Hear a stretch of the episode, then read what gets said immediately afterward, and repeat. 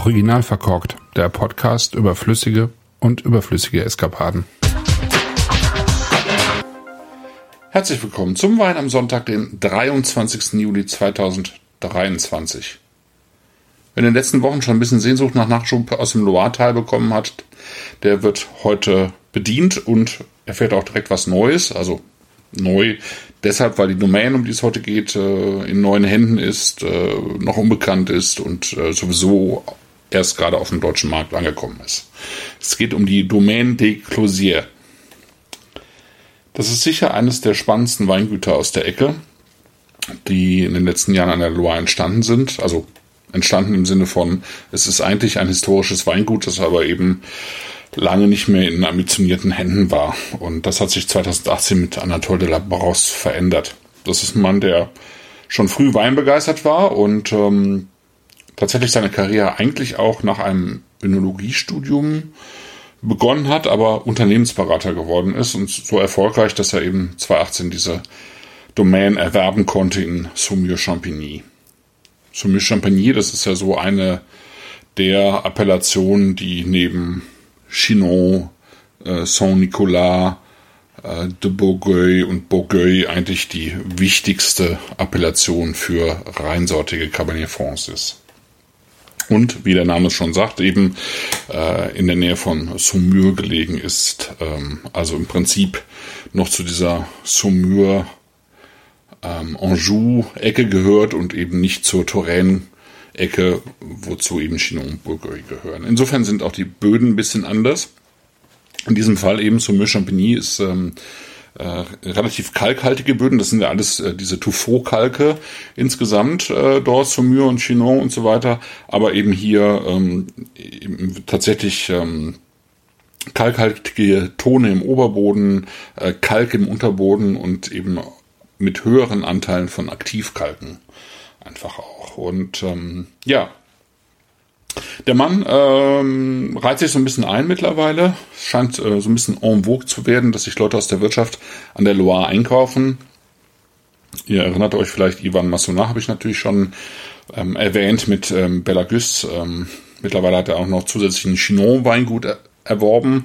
Davon wird man mit Sicherheit auch noch hören. Ich war jetzt letztens ja an der oberen Loire, unter anderem in Saint-Poussin wo sich ebenfalls äh, jemand ähnlich wie mit einem ähnlichen Hintergrund vielleicht wie Anatole de la Brosse eben auch eingekauft hat und äh, eben auch sehr weinbegeistert unterwegs ist. Also da tut sich was.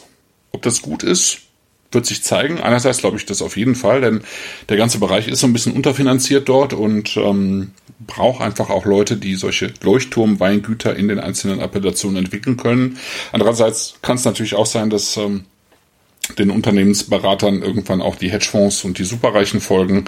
Äh, tatsächlich ist das in einem Fall schon passiert, aber das wird wahrscheinlich auch ein Einzelfall bleiben. Da komme ich gleich nochmal drauf. Ja, und ähm, ich glaube, sozusagen die Verhältnisse, die es in Bordeaux und zunehmend auch in Burgund gibt, die von denen ist die Loire noch relativ weit entfernt. Also insofern erstmal würde ich sagen, es ist äh, eine ganz gute Sache, wenn, wenn Leute mit, mit Geld dorthin kommen und äh, neuen Schwung auch äh, mit reinbringen. Ne?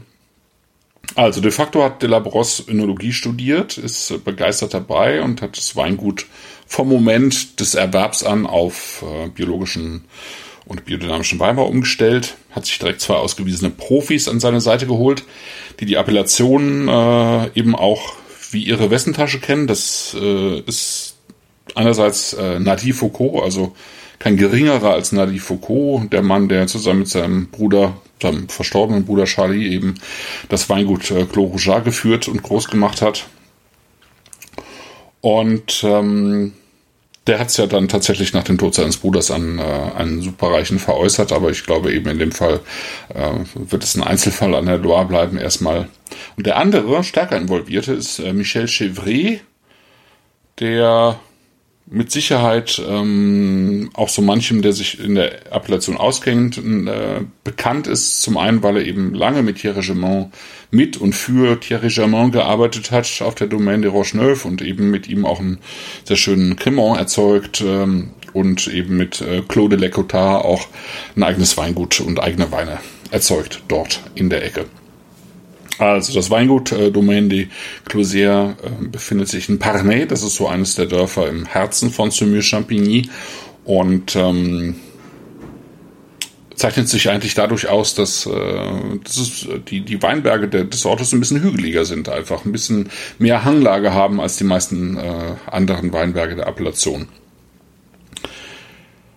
Das Weingut hat äh, 15 Hektar von Beginn an mit einem Durchschnittsalter von äh, 35 Jahren der Reben, ja, und äh, der Großteil ist natürlich mit Cabernet Franc bestockt, weil es eben äh, Saumur Champigny ausmacht. Aber es gibt auch ein bisschen Chenin Blanc und es gibt eben auch äh, einen Weißwein mittlerweile aus Chenin Blanc äh, namens Allegorie. Und dazu gibt's eben äh, drei Rotweine und der Le Closier, um den es heute geht, ist quasi der Einstiegswein der Domaine. Es gibt eben zwei darüber angesiedelte Cabernet Francs jetzt mittlerweile. Äh, die Trauben stammen von Rebstöcken, die eben in diesem kalkhaltigen Ton wurzeln und ähm, Trauben wurden von Hand gelesen, wie sich das gehört, ja, entrappt. Ähm, und bevor es, äh, bevor sozusagen die Spontangärung eingeleitet wurde, ähm, gab es ein Cold Soaking, also die, die ähm, Trauben wurden kalt mazeriert erstmal, also so eine kühle Vorvergärung hat da stattgefunden und dann eben die ähm, wurde das Ganze irgendwie eben erwärmt und die Gärung hat begonnen und hat dann auch etwa einen Monat gedauert.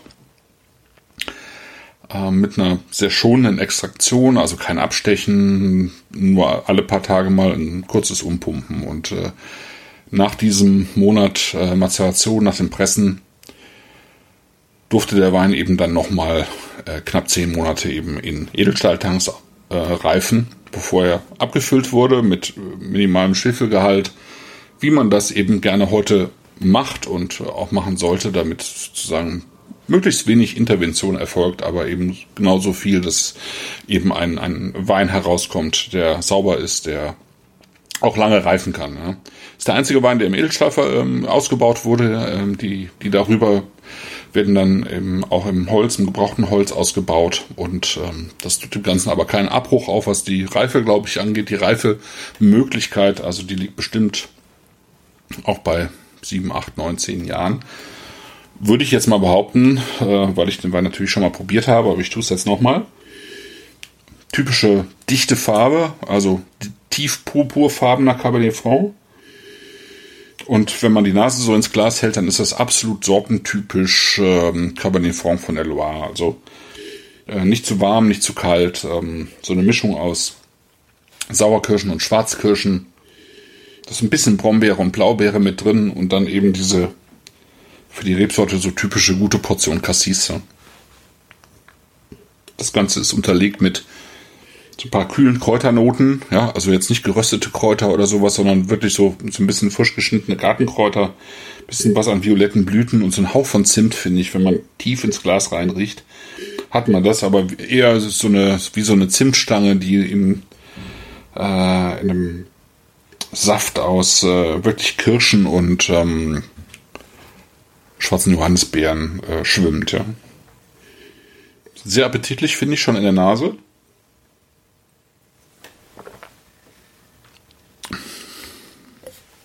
Am Gaumen ist das ein Wein von einer sehr feinen Textur.